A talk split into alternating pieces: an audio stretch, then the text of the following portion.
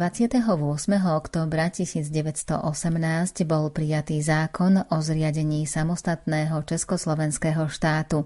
Od tohto okamihu sa začali písať dejiny prvej Československej republiky. Jej vznik a dejinné udalosti s tým súvisiace si priblížime s riaditeľkou gymnázia Andreja Sládkoviča v Banskej Bystrici, doktorkou filozofie Ivetou Onuškovou. Pridáme hudbu podľa výberu Diany Rauchovej. Technicky spolupracuje Pavol Horniak a nerušené počúvanie vám praje Andrá Čelková. –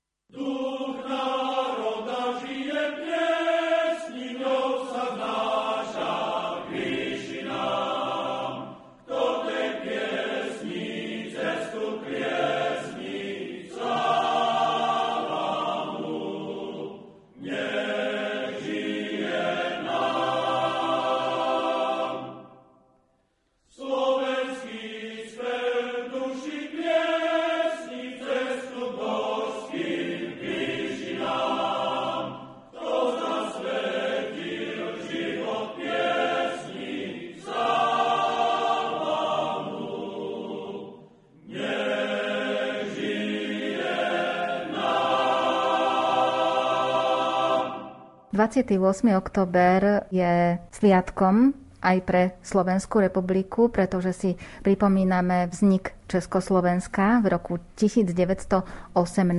Stalo sa to na sklonku Prvej svetovej vojny. Ale ak by sme si mohli priblížiť samotné tie udalosti, ktoré sa odohrávali pred vyše 100 rokmi, vojna už ako taká nie je príjemným pre samotných obyvateľov, ale taká tá vízia, že bude mať slovenský národ alebo aj ten československý ľud taký samostatný celok, v ktorom budú môcť fungovať, tak tá určite pretrvávala aj v tých ľuďoch, ktorí žili v tom čase. Aká bola politická situácia v Strednej Európe počas Prvej svetovej vojny? Pekne pozdravujem všetkých poslucháčov. A na vašu otázku, pani redaktorka, asi toľko. Vojna samotná je čosi, čo veľmi nepriaznivo a úplne logicky veľmi nepriaznivo ovplyvní život všetkých ľudí bez ohľadu na to, či sú v zázemí vojny alebo či sú priamo na tej frontovej línii, či sú ďaleko od frontu alebo blízko, či sa podielajú na tých aktivitách vojnových alebo nie. A to sa veľmi výrazne prenieslo do života obyvateľstva celej Európy a logicky to zasiahlo veľmi výrazne aj život na Slovensku a v Čechách v rámci Habsburskej monarchie. Ja nebudem mapovať úplne celú tú európsku situáciu, pretože dnešný deň je sviatočný a ten sviatok je náš. Takže priblížim skrátke len to, ako to asi vyzeralo na Slovensku alebo v budúcom Československu a trošička sa posuniem ale do histórie hĺbšej, minimálne do polovice 19. storočia, ale nechcem samozrejme v tom období zotrvať dlho. Len poviem, že tie meru 8 roky v polovici 19. storočia, ktoré nepriniesli Čechom a Slovákom splnenie tých ich cieľov, aké si dali, aké si dali pred revolúciou, spôsobili, že postupom prechodu 10 ročí, až na prelom teda tisícročí sa politický život na Slovensku a v Čechách dostal do akejsi pasivity. Veľmi výraznej. Taká tá nespokojnosť, pocit akejsi možno letargie, výmena generácií národných buditeľov. A tak Slováci a Česi, či už tí viac známejší a aktívnejší možno v spoločenskom živote alebo bežní ľudia, viac menej žili život národa v rámci monarchie, ktorý prináležil životu ľudí, ktorí musia poslúchať, ktorí musia rešpektovať zákony, ktoré nie vždy vyhovujú im alebo sú pre nich šité. A možno to bude znieť teraz tak, nechcem povedať, že absurdne, ale nejako tak protichodne, ale práve Prvá svetová vojna znova zaktivizovala dianie. Čiže na jednej strane vojna priniesla veľmi veľa negatív. Priniesla úpadok ekonomiky, priniesla obete na životoch, to ako prvé treba povedať, priniesla naozaj ťažký život bežného človeka, tak na druhej strane v tých politických kruhoch, ktoré sa síce na Slovensku a v Čechách dostali do akejsi izolácie alebo pasivity, pred Prvou svetovou vojnou, po teda tej neúspešnej revolúcii v roku 1848-49, tak na druhej strane teda vojna akoby zaktivizovala a znova dávala, dávala šancu na prebudenie takých tých seba určovacích alebo samourčovacích práv, ktoré prezentovali slovenskí politici, ale aj českí politici už v tých meru 8 rokoch. Takže vojna mala aj tento pozitívny účinok, aj keď teda za cenu obetí a za cenu všetkých tých represálií aj krívd, ktoré sa počas nej páchali.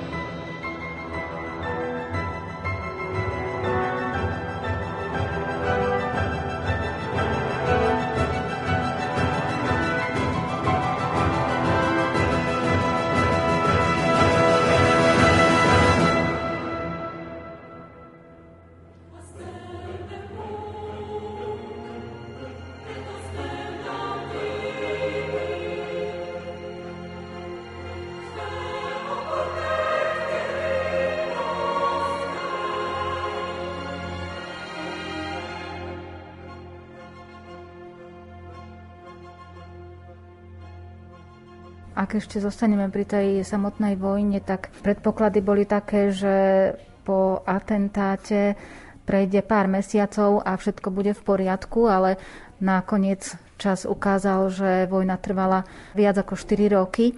Kedy asi nastala taká situácia, že začali uvažovať predstavitelia nad tým, že by sa mohol vytvoriť československý štát? Môžeme povedať, že tie aktivity, ktoré nakoniec viedli k vzniku Československej republiky a teda rozhýbali, tie aktivity rozhýbala aj Prvá svetová vojna, mali alebo vychádzali z dvoch takých smerov alebo z dvoch prostredí. To jedno prostredie bol tzv. zahraničný odboj, alebo teda politici, Česi a Slováci, a nemuseli to byť len politici, ale ľudia, ktorí boli aktívni a ktorých osud vlastného národa, či už slovenského alebo českého zaujímal. Čiže bol to ten tzv. zahraničný odboj. A potom samozrejme bol to aj domáci odboj. A to boli tí teda politici českí a slovenskí, ktorí pôsobili na Slovensku a v Čechách a ktorí sa dostali do určitej izolácie pomeru v 8 rokoch. A samozrejme ten domáci odboj bol zložitejší o to viac, že sa začal aktivizovať v prostredí existujúcej monarchie a v čase, keď monarchia bojovala na strane Trojspolku, teda po boku Nemecka a zubami nechtami sa držala nielen nejakých úspechov na fronte, ale aj zachovania svojej existencie. Takže ten domáci odboj bol zložitejší z tohto pohľadu, že viac sa naň pozeralo alebo bolo nebezpečnejšie sa nejakým spôsobom aktivizovať. Možno taký prvý, prvá taká aktivita toho domáceho odboja vychádzala z českej strany, vznikol v Čechách tajná taká organizácia Mafia, ktorú tvorili budúci českí politici, mnohí poslanci Rížského snemu, ktorí veľmi úzko spolupracovali s zahraničným odbojom. A ak budeme hovoriť aj o nejakých konkrétnych udalostiach, tak predstavitelia zahraničného odboja ktorí zase nesídlili v jednom štáte alebo v jednom meste, ale môžeme hovoriť o takých centrách. V rámci Európy to bol najmä Paríž. a v rámci teda celého sveta to boli Spojené štáty, ak by som to takto nejako rozdelila, tak tajná organizácia Mafia komunikovala najmä s Parížom, najmä s politikmi, ktorí tam pôsobili a ktorí sa tam aj utiekali. No a práve v Paríži v roku 1916 vznikla taká inštitúcia alebo politický orgán, ktorý reprezentoval budúci štát. Tak to povie. Možno to nie je nejako tak historicky alebo politicky úplne správne povedané, ale bola to inštitúcia alebo orgán, ktorý reprezentoval ešte neexistujúci budúci Československý štát a teda tá inštitúcia sa volala Československá národná rada a jej čelnými predstaviteľmi z hľadiska toho zahraničného odboja sa stali osobnosti ako Tomáš Garik Masaryk, ktorý sa stal jej predsedom, doktor Edvard Beneš, ktorý sa stal generálnym tajomníkom a podpredsedom Milan Rastislav Štefánik. A samozrejme boli tam ďalšie osobnosti, ale toto sú asi také tri najznámejšie. No a aktivity aj tej tajnej organizácie, a teda aktivity domáceho odboja, ale aj aktivity toho zahraničného odboja a samotnej Československej národnej rady sa zintenzívnili v momente, keď posledný cisár monarchie, Karol I, v roku 1916, práve vo vzťahu k tomu, čo som povedala pred pár minútami, že monarchia riešila nielen tú zahraničnú politiku na fronte Prvej svetovej vojny ako partner Nemecka, a relatívne neúspešne, už v tom 16. roku to môžeme povedať, tak monarchia riešila aj neroztrhnutie seba samej v rámci vnútra. A tak v roku 1916 cisár Karol prvý vlastne vyhlásil tzv. manifest, alebo taký dokument teda vydal, ktorý sa nazýva Manifest k predlitavsku, teda k tej rakúskej časti monarchie a sľuboval určité výhody aj menším národom monarchie, ktoré mali po skončení vojny priniesť rovnocenosť, rovnoprávnosť tých malých národov. No, v monarchii žili nielen Česi, Slováci, žili tam aj Poliaci, Chorváti, Maďari, Srbi. Keď dáme nabok Maďarov, keďže predsa len tá ich pozícia bola iná, tak všetky tie ostatné slovanské národy najmä si uvedomovali, že táto ponuka zo strany monarchia, zo strany cisára prišla príliš neskoro že jednoducho nejaká federalizácia monarchie, nejaká rovnocenosť je už teraz prežitok na začiatku 20. storočia, lebo s týmto mala prísť monarchia možno oveľa skôr. Ale v tomto období už, už aj Slováci a Česi chceli to politické usporiadanie svoje na inej, na vyššej úrovni a nie ako súčasť nejakej veľkej, mnohonárodnej monarchie. Takže tie aktivity vlastne toho nášho odboja, ktorý vyústil do vzniku republiky, mali svoje spojenie a prepojenie s aktivitami a snahami monarchie sa udržať. No a takouto hybnou silou v rámci toho zahraničného odboja bola práve Československá národná rada v Paríži.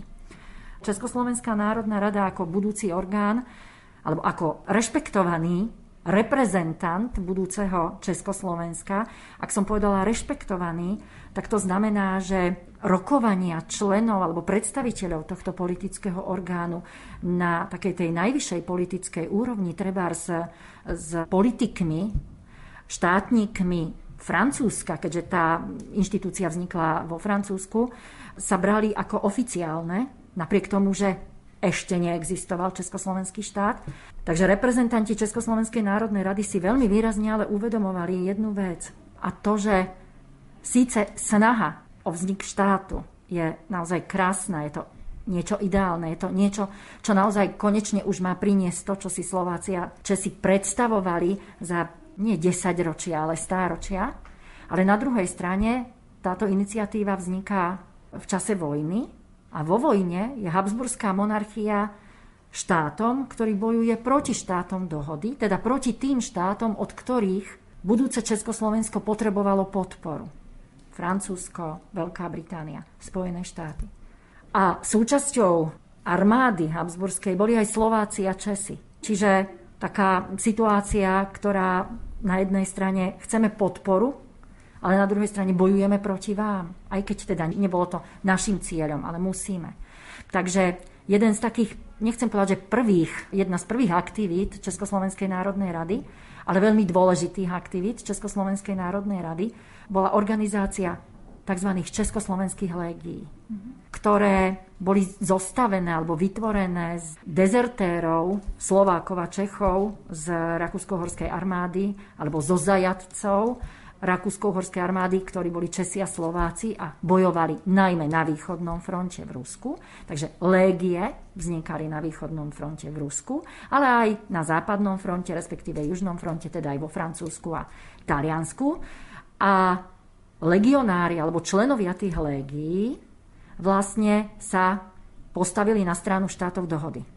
A tým deklarovali, že ich postoj vo vzťahu k vojne je rovnaký ako postoj štátov dohody. A toto bola veľmi dôležitá, dôležitý impuls aj pre štáty dohody, aby to budúce Československo a tie iniciatívy, ktoré reprezentovali Masaryk, Beneš a ďalšie osobnosti, či už v zahraničí, alebo teda aj v rámci Čiech a Slovenska, aby ich predstavitelia štátov dohody podporili. Pretože Spojené štáty napríklad pred tým rokom 1916 alebo na začiatku Prvej svetovej vojny až tak neriešil otázku, či sa Habsburská monarchia má rozpadnúť alebo nie. Štáty dohody, a nemyslím len teda Spojené štáty, riešili najmä otázku, ako čo najskôr ukončiť vojnu, ako poraziť Rakúsko-Uhorskú monarchiu a sústrediť v Prvej svetovej vojne vlastne celú svoju iniciatívu vojenskú na také osamotené vlastne Nemecko. Takže o tom, že treba podporiť aj rozpad monarchie, a treba podporiť samo určovacie práva tých jednotlivých národov monarchie. O tomto museli štáty dohody Slováci a Česi presvedčiť. Nie len oni, aj Srbi, Chorváti, ale bavíme sa teda o Slovákov a Čechoch. A to, ako to mohli urobiť, tých možností bolo veľa a využívali mnohé, ale jedna z tých možností, z tých aktivít boli práve Československé légie ukázali, aha, takto, monarchia stojí síce proti vám, ale naši ľudia sú súčasťou jej armády, pretože musia. Ale oni jednoducho sú ochotní utiecť alebo dať sa zajať a vstúpiť do legií, ktoré budú bojovať po vašom boku. V Rakúsko-Horskej armáde Slováci, Česi revoltovali, uskutočnilo sa množstvo vzbúr v oddieloch v rámci armády Rakúsko-Horskej v oddieloch, kde boli Česi a Slováci. Zbory v Rímavskej sobote, v Trenčíne, ďalej veľká zbúra v Kragujeveci. Takže aj tí vojaci, ktorí bojovali za Rakúskou-Horskú armádu, dávali jednoznačne najavo, že my jednoducho nebudeme stáť a bojovať za monarchiu, ktorá sa o nás nezaujíma. Nie tento rok, nie počas vojny, ale desiatky rokov dozadu. A aj týmito aktivitami tí bežní, tí obyčajní ľudia dávali najavo, svoje antipatie vo vzťahu k štátu, súčasťou ktorého boli. A aj toto bol impuls pre štáty dohody, aby ten pohľad na existenciu monarchie po skončení vojny zmenili. A to bolo veľmi dôležité.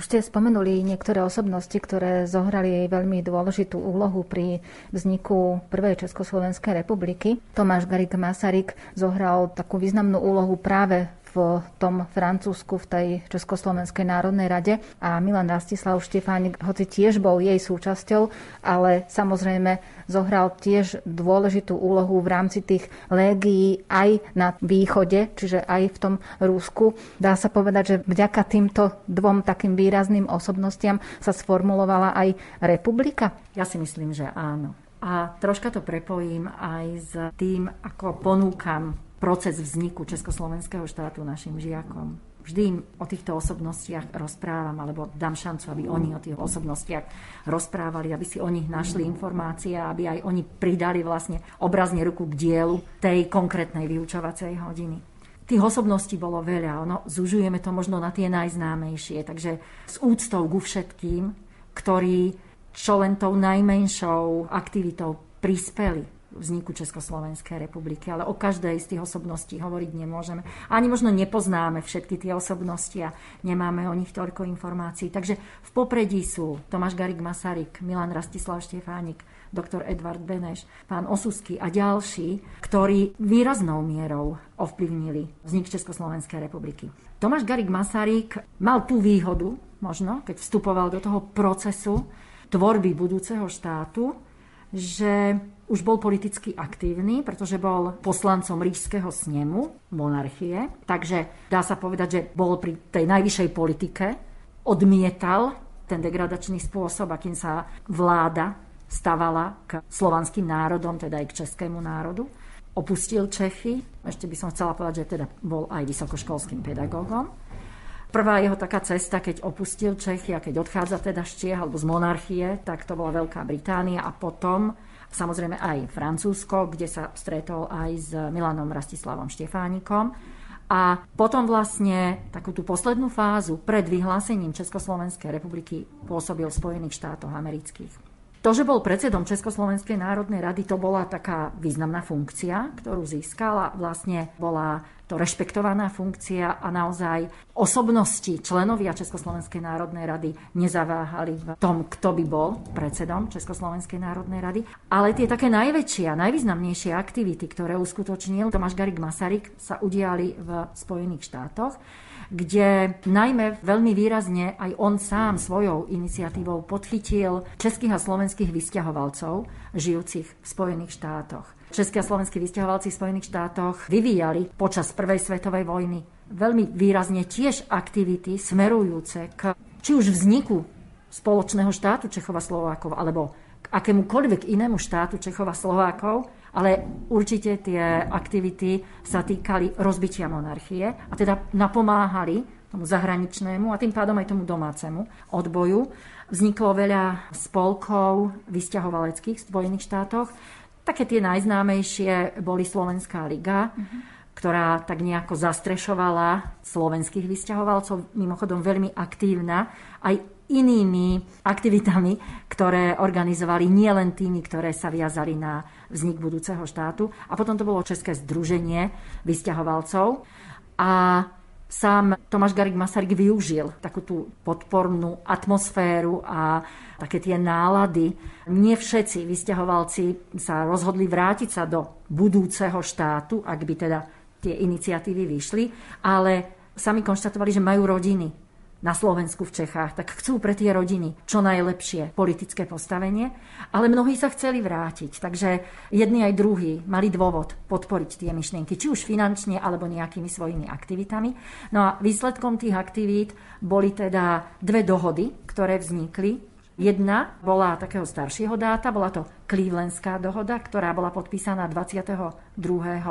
októbra 1915 a tam ešte iniciatívny v rámci tvorby tej dohody nebol Tomáš Garik Masaryk a Clevelandská dohoda vlastne z hľadiska zahraničného odboja tak veľmi ucelene prvýkrát konštatovala, ako by mal vyzerať budúci štát Čechov a Slovákov. Ja si dovolím teda zacitovať aspoň jeden z bodov Clevelandskej dohody. Spojenie českého a slovenského národa vo federatívnom zväzku štátov s úplnou autonómiou Slovenska, s vlastným snemom, s vlastnou štátnou správou, úplnou kultúrnou slobodou, teda i s plným právom užívania jazyka slovenského, vlastnou správou finančnou a politickou, so štátnym jazykom slovenským. Takže to bol taký veľmi dobrý odrazový mostík. No a Tomáš Garik Masaryk bol jeden z mála politikov v tom začiatku procesu vzniku budúceho československého štátu, myslím českých politikov, ktorí otvorene hovorili o možnosti spojenia Čechov a Slovákov v budúcom štáte. Nie všetci českí politici to takto videli. Niektorí sa obávali možno slabšieho partnera v tom štáte, alebo mali iné dôvody, nechcem do toho zachádzať.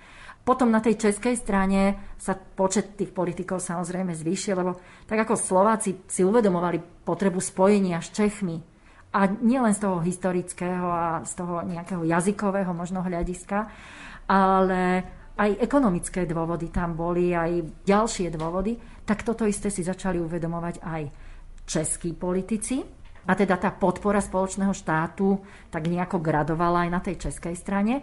No a v tom zahraničnom odboji a už aj na základe iniciatívy Tomáša Garika Masarika bola podpísaná Pittsburghská dohoda 30. mája 1918, čiže to už bolo vlastne v roku, kedy výrazne sa nielen v tom roku, ale v tomto to už bolo viditeľné, menil charakter a priebeh Prvej svetovej vojny Nechcem povedať, že bolo viac menej jasné, na strane koho bude víťazstvo, ale už to bolo viditeľné, dalo sa predvídať. No a Pittsburghská dohoda istým spôsobom nadviazala na tú Clevelandskú. V neskoršom období sa na ňu Slováci odvolávali, úplne nemapovala a neskopírovala text tej Clevelandskej dohody. Ak v Clevelandskej som čítala, teda tú časť, ktorú som citovala, že vo federatívnom zväzku štátov s úplnou autonómiou Slovenska, tak už takto to v Pittsburghskej dohode definované nebolo, ale, a dovolím si zase odcitovať, Pittsburghská dohoda, a teraz ten citát, schvaľujeme politický program, usilujúci sa o spojenie Čechov a Slovákov v samostatnom štáte z českých zemí a Slovenska. Slovensko bude mať svoju vlastnú administratívu, svoj snem a súdy. Československý štát bude republikou, jeho konštitúcia bude demokratická. Takže na prvý pohľad možno niet obsahovej zmeny, bol tam otienok, slovo autonómia sa už nespomínala. A ja to slovo som spomenula, alebo ten pojem som spomenula len preto, že v tom medzivojnovom období, keď úplne ten entuziasmus, ktorý bol na začiatku, sa tak nejako rozplynul, práve preto, že tie ideály alebo tie predstavy Slovákov nie úplne naplnila Československá republika, ale to je na ďalšiu tému, tak sa vracalo k týmto dokumentom a upozorňovalo sa aj na tento rozdiel medzi Clevelandskou a Pittsburghskou dohodou. Ale vrátim sa k tomu v tomto čase. To bol významný dokument, veľmi dôležitý a Tomáš Garik Masaryk má na ňom výrazný podiel. Jeho aktivity samozrejme boli aj vyššie smerované. Snažil sa a naozaj aj úspešne komunikovať priamo s americkou vládou. A rovnako ako v Európe vznikali légie, československé légie, teda légie z vojakov, ktorí bojovali na strane dohody, prechádzali bojovať na stranu dohody, tak aj v Spojených štátoch vznikali teda dobrovoľnícke oddiely zo slovenských a českých vysťahovalcov, ale keď vstúpili Spojené štáty do Prvej svetovej vojny v roku 1917, tak aj títo Slováci a Česi bojovali v americké, alebo vstupovali do americkej armády. No, ale nie len toto, ale aj iné aktivity využil Tomáš Garik Masaryk na to, aby teda komunikoval s americkou vládou a aby vlastne aj vládu požiadal, nielen teda vlády európskych štátov, ale aj vládu Spojených štátov ako výrazného člena štátov dohody bojujúcich v Prvej svetovej vojne o podporu budúceho štátu. A takým dokumentom, ktorý tú podporu alebo ktorú tú požiadavku podpory deklaroval, bola tzv. Washingtonská deklarácia. Bol to dokument, ktorý teda poslal Masaryk americkej vláde a poslal tento dokument v čase, keď americkú vládu, priamo prezidenta Wilsona, žiadal o podporu zachovania monarchie aj cisár Karol I. Čiže predstavitelia americkej vlády mali akoby dve požiadavky odlišné. Jedna, ktorá hovorí o samourčovacom práve dvoch národov, ktorí chcú vytvoriť spoločný štát. A druhá, ktorá hovorí o tom, že tieto dva národy chceme, aby zostali v tom našom súštáti, ktorý sa nazýva Rakúsko-Horská monarchia a dáme im určité vymoženosti, určité práva, ale podporte, aby sa tá monarchia zachovala. No a prezident Masaryk vlastne a aj z toho historického hľadiska v súčasnosti je považovaný tento dokument za veľmi zásadný v tom procese vzniku Československa, pretože vysvetlil v ňom a odôvodnil tie požiadavky Čechova Slovákova. Práve poukázal na tie negatívne desaťročia a súžitia v monarchii a o tom, že tie sľuby nikdy neboli splnené a že je príliš neskoro, aby sa ďalším sľubom verilo len preto, aby sa monarchia zachovala. A vieme, komu dala prednosť americká vláda, podporila teda tie požiadavky Čechova Slovákov a teda aj Washingtonskú deklaráciu. Takže toto je ďalší taký zásadný dokument toho zahraničného odboja a aktivít Tomáša Garika Masarika. Samozrejme, tou druhou osobnosťou alebo ďalšou osobnosťou bol Milan Rastislav Štefánik. Možno ako Slovenke sa mi patrilo začať ním, ale Uprednostnila som pána Masaryka aj z dôvodu, že po vzniku republiky bol prezidentom, prvým prezidentom Československého štátu, ale nemôžeme umenšiť tým aktivity Milana Rastislava Štefánika. A ja mojim študentom vždy hovorím, že bez Štefánika, možno na to nemám právo tak toto povedať, ale ja vždy poviem, že bez Štefánika by republika nebola alebo možno nebola by tak plynulo, by nevznikla významná osobnosť. Ja som pyšná, že v tej našej histórii, nie len, aj v súčasnosti samozrejme, ale teraz hovoríme o histórii, sme mali takúto osobnosť. Milan Rastislav Štefánik z toho prostredia chudobného, z ktorého sa vypracoval na nielen úspešného študenta, ale neskôr na človeka, ktorý bol vo vedeckých kruhoch európskych rešpektovaný ako významný astronóm, dostal sa do tímov, vedeckých tímov, minimálne celoeurópskeho významu vo Francúzsku, kde teda sa presťahoval. A to ho doviedlo, alebo tomu otvorilo cestu aj do tých politických kruhov, aj do vojenských kruhov. Vieme, že Milan Rastislav Štefánik bol teda aj generál, a teda generál francúzskej armády a mal naozaj veľmi dobré vzťahy, až také nadštandardné vzťahy s najvyššími politickými predstaviteľmi Francúzska, čo bolo logické za svoju prácu, určite si ho vážili, neriešili, že je nejaký cudzinec. No a keď teda, keďže aj jeho osud Slovákov, aj Čechov trápil, tak tú iniciatívu podpory budúceho štátu zobral do svojich rúk aj jemu vďačíme za to, alebo najmä jemu možno vďačíme za to, že Francúzi nám umožnili, aby na území štátu vznikol politický orgán, Československá národná rada, ktorú som spomínala, ešte neexistujúceho budúceho štátu. Aj vďaka Štefánikovi nás francúzska vláda, teda nás, predstaviteľov Československej národnej rady, rešpektovala ako seberovných partnerov. Takže tam je obrovský jeho podiel a potom samozrejme obrovský podiel Štefánikov pri organizácii légií, ktoré som spomínala. Takže mali sme šťastie, že sme mali takéto osobnosti v čase, keď sme ho veľmi, veľmi potrebovali.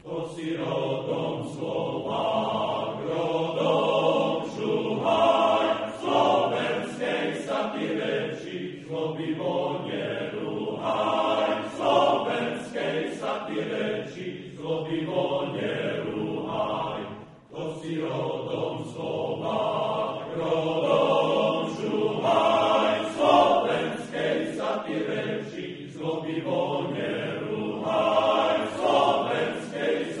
reči, zlobivo nerúhaj.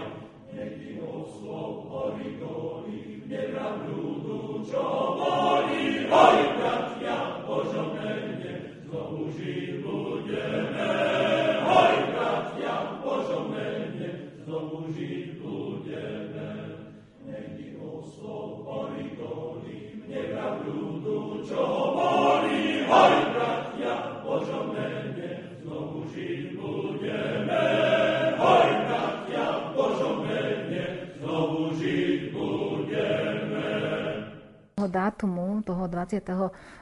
oktobra 1918, tak keď si tak zvážime pre Slovákov, až taký významný tento dátum by nemusel byť a odzrkadovalo sa to aj v podstate v tom vnímaní, ale nebyť toho dňa a prijatia tých dokumentov, ktoré sa práve vtedy dostali na verejnosť, tak asi by ten československý štát nevznikol a možno aj budúcnosť samotného slovenského národa by bola úplne iná.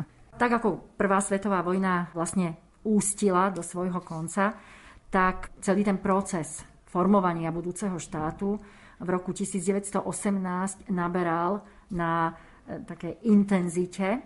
A kto vtedy to bolo skôr formovanie legií, činnosť a aktivity vysťahovalcov, aktivity Československej národnej rady, tak veľmi výrazne sa zaktivizoval domáci odboj v tom roku 1918. A skôr ako odpoviem na tú vašu otázku, alebo teda nejako zmapujem situáciu, ktorá sa viaže na tú myšlienku, ktorú ste vypovedali, tak by som chcela spomenúť, že zatiaľ sme hovorili o výrazných aktivitách zahraničného odboja alebo o finále tých aktivít, o nejakých konkrétnych činoch, skutočnostiach.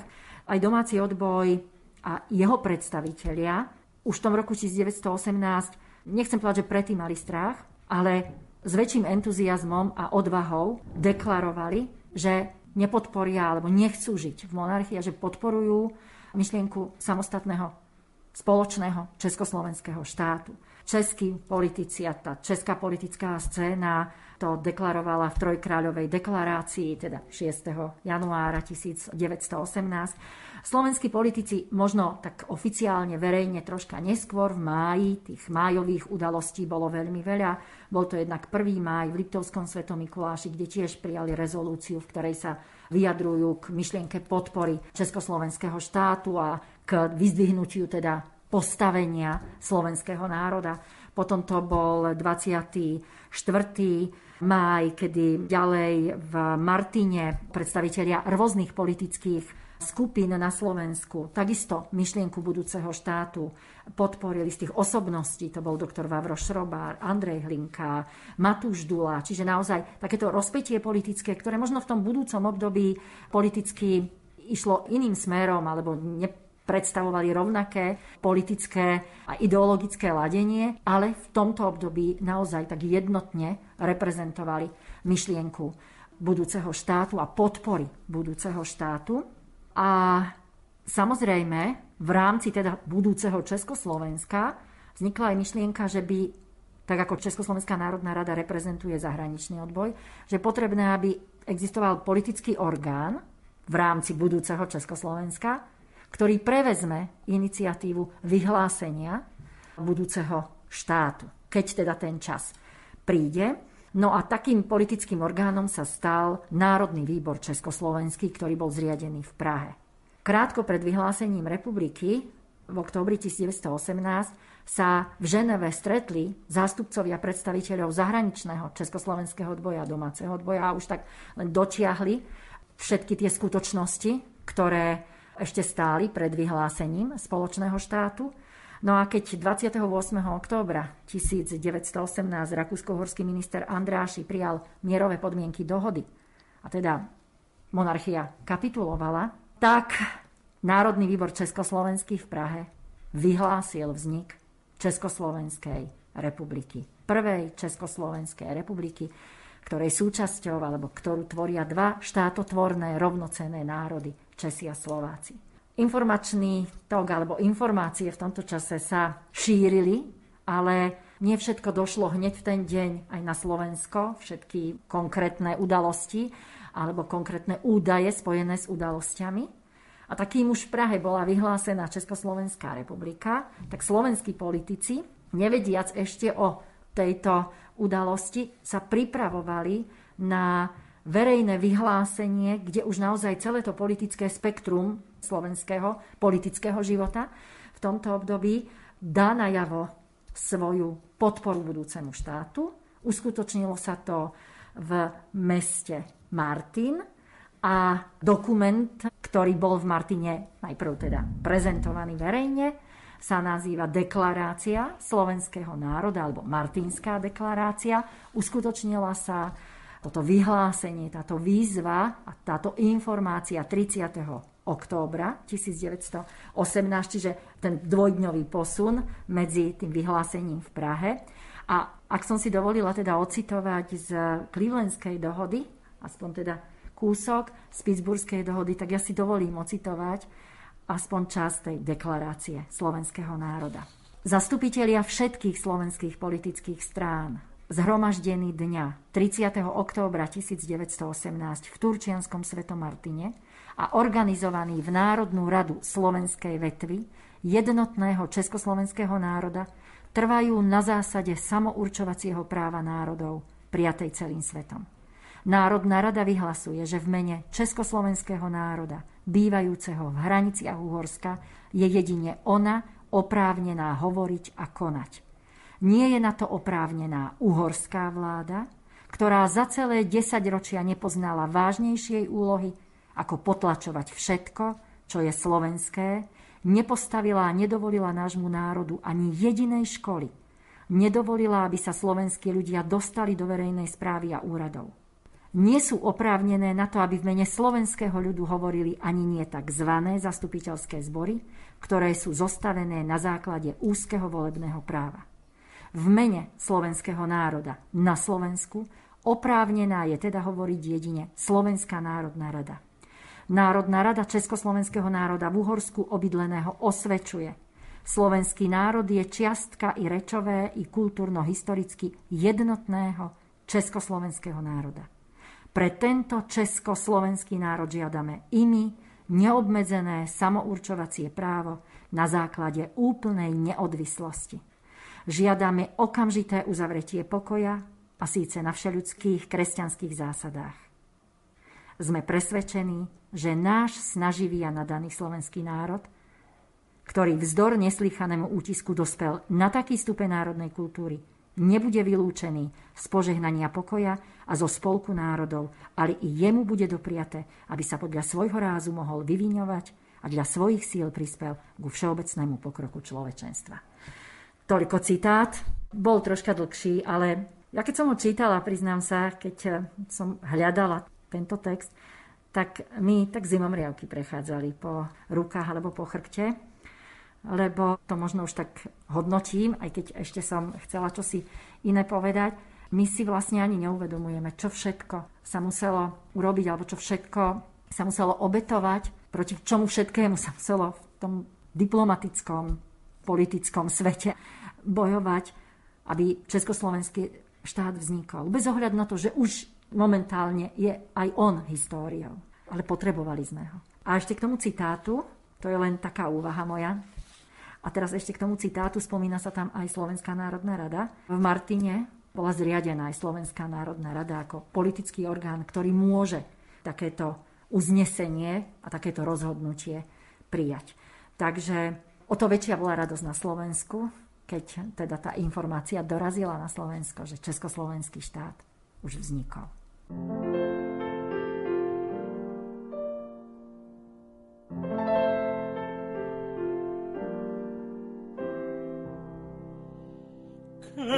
si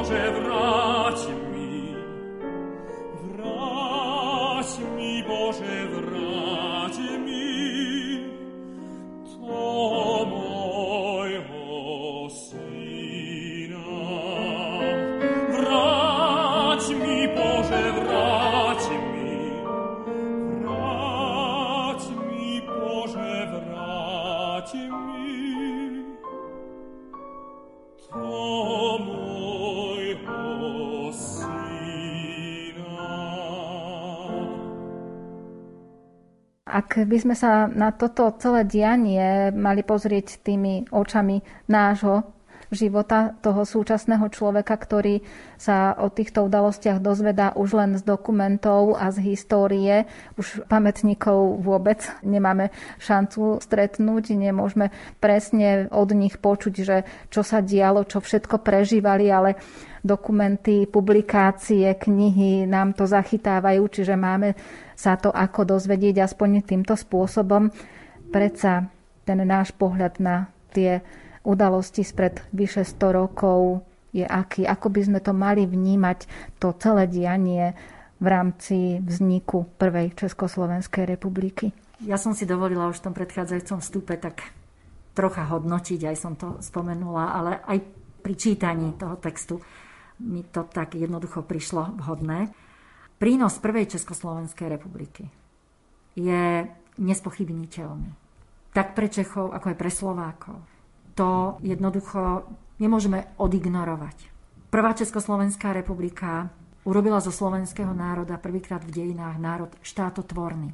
Prvá Československá republika ponúkla kultúrny, vzdelanostný rozvoj Slovákov Prvá Československá republika urobila zo Slovenčiny úradný jazyk, rešpektovaný. Prvá Československá republika ponúkla všeobecný rozvoj na Slovensku. Áno, keď ju hodnotíme z pohľadu dneška a nie proces jej vzniku, ale už potom jej vývoj, tak nájdeme aj chyby a aj nedostatky, ktoré možno centralistická vláda alebo charakter vlády a politiky priniesol. Ale to už je to ďalej. A ak hodnotíme vznik republiky a potom jej vývoj, tak z môjho pohľadu si myslím, že to nemôžeme spájať, nemôžeme to odignorovať samozrejme, ale obrovský prínos mala aj preto, že vlastne na koreňoch alebo na tradíciách Prvej Československej republiky, alebo teda spolužitie Čechov a Slovákov v Prvej Československej republike vytvorilo podmienky pre dozrievanie Slovákov a pre dozrievanie, ktoré vyústilo do vzniku samostatného štátu. Takže my musíme vo všetkom, čoho sme boli súčasťou, hľadať aj tie pozitívne korene, od ktorých sme sa odrazili a vďaka ktorým môžeme dnes možno budovať to, čo už je možno odlišné, lebo sme samostatní, ale pre tú našu samostatnosť bolo veľmi dôležité. A takto sa snažím aj mojim študentom hovoriť o Československej republike alebo vzbudiť v nich taký ten pocit, a nech to znie akokoľvek, vlastenectva a takej možno úžasnosti a úcty k tým rokom, k tomu času, k tomu dianiu a k ľuďom, ktorí spolutvorili tú našu históriu. Chcela by som ešte povedať, že som veľmi rada, že je 28. október aj pre nás štátnym sviatkom, nielen pamätným dňom, ako to bolo dosiaľ. Ja viem, že to nie je o tom, či je štátny sviatok, alebo to je len pamätný deň. Ono, ak to nosíme v srdci, alebo ak si uvedomujeme vážnosť, tak nám je jedno, ako sa ten deň volá. Ale som veľmi rada, že aj toto už je potvrdené a môžeme ho vnímať a tí, ktorí ho možno nevnímali, budú ho tak vnímať. A ak môžem ešte povedať takú moju osobnú spomienku, keď bolo 100 rokov republiky, ja som v ten deň, 28. október, bola v Brne a zúčastnila som sa tak náhodne oslav storočnice republiky a poviem, že ja som emotívny človek, takže všetko ma hneď rozplače, ale toto bola taká iná emócia. Stála som vedľa obyvateľov Brna, alebo ja neviem, skadial, boli, bolo tam aj veľa Slovákov, ale bolo tam veľa Čechov. A my sme spolu spievali českú aj slovenskú hymnu a počúvali sme tie slová, ktoré boli zviazané so vznikom Československej republiky. Aj som vtedy bola nesmierne šťastná. A ak teda si máme tento deň pripomínať, tak je to aj z dôvodu, že nemáme bližšie k inému národu v Európe alebo vo svete, ako je národ český. Nielen jazykovo, nielen historicky, nielen z hľadiska toho, že sme Slovania, nielen možno nejaké tie ekonomické spojivká nás viažu. Ale my máme k ním asi najbližšie ľudsky. A práve preto pripomienka tohto dňa oslava tohto dňa je pre nás a bude pre nás stále dôležitá.